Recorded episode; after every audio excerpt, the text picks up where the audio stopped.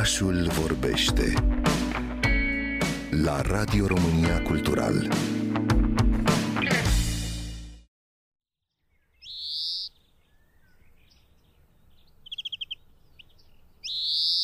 Dacă iarna vi se pare că a început să înverzească copacul din fața ferestrei, apropiați-vă ușurel de geam. E foarte posibil ca un stol de florinți să se fi oprit pentru odihnă înainte de a continua hoinăreala după hrană. Asemănător la dimensiuni cu vrăbiile, florinții masculi sunt de culoare verde măsliniu pal, cu galben verzui pe piept și creștet și cu aripi de un galben strălucitor. Femelele sunt mai șterse, cu mai puțin galben în penaj.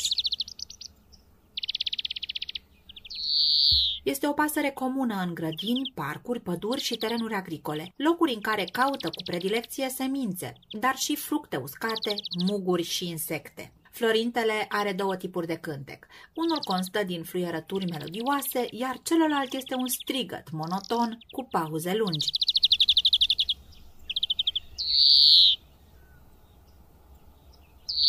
Cântă din vârful tufelor sau copacilor, dar și în zbor. Admirat pentru frumusețea cântecului și a penajului, Florintele devine adesea victima celor care doresc să îl țină captiv într-o colivie.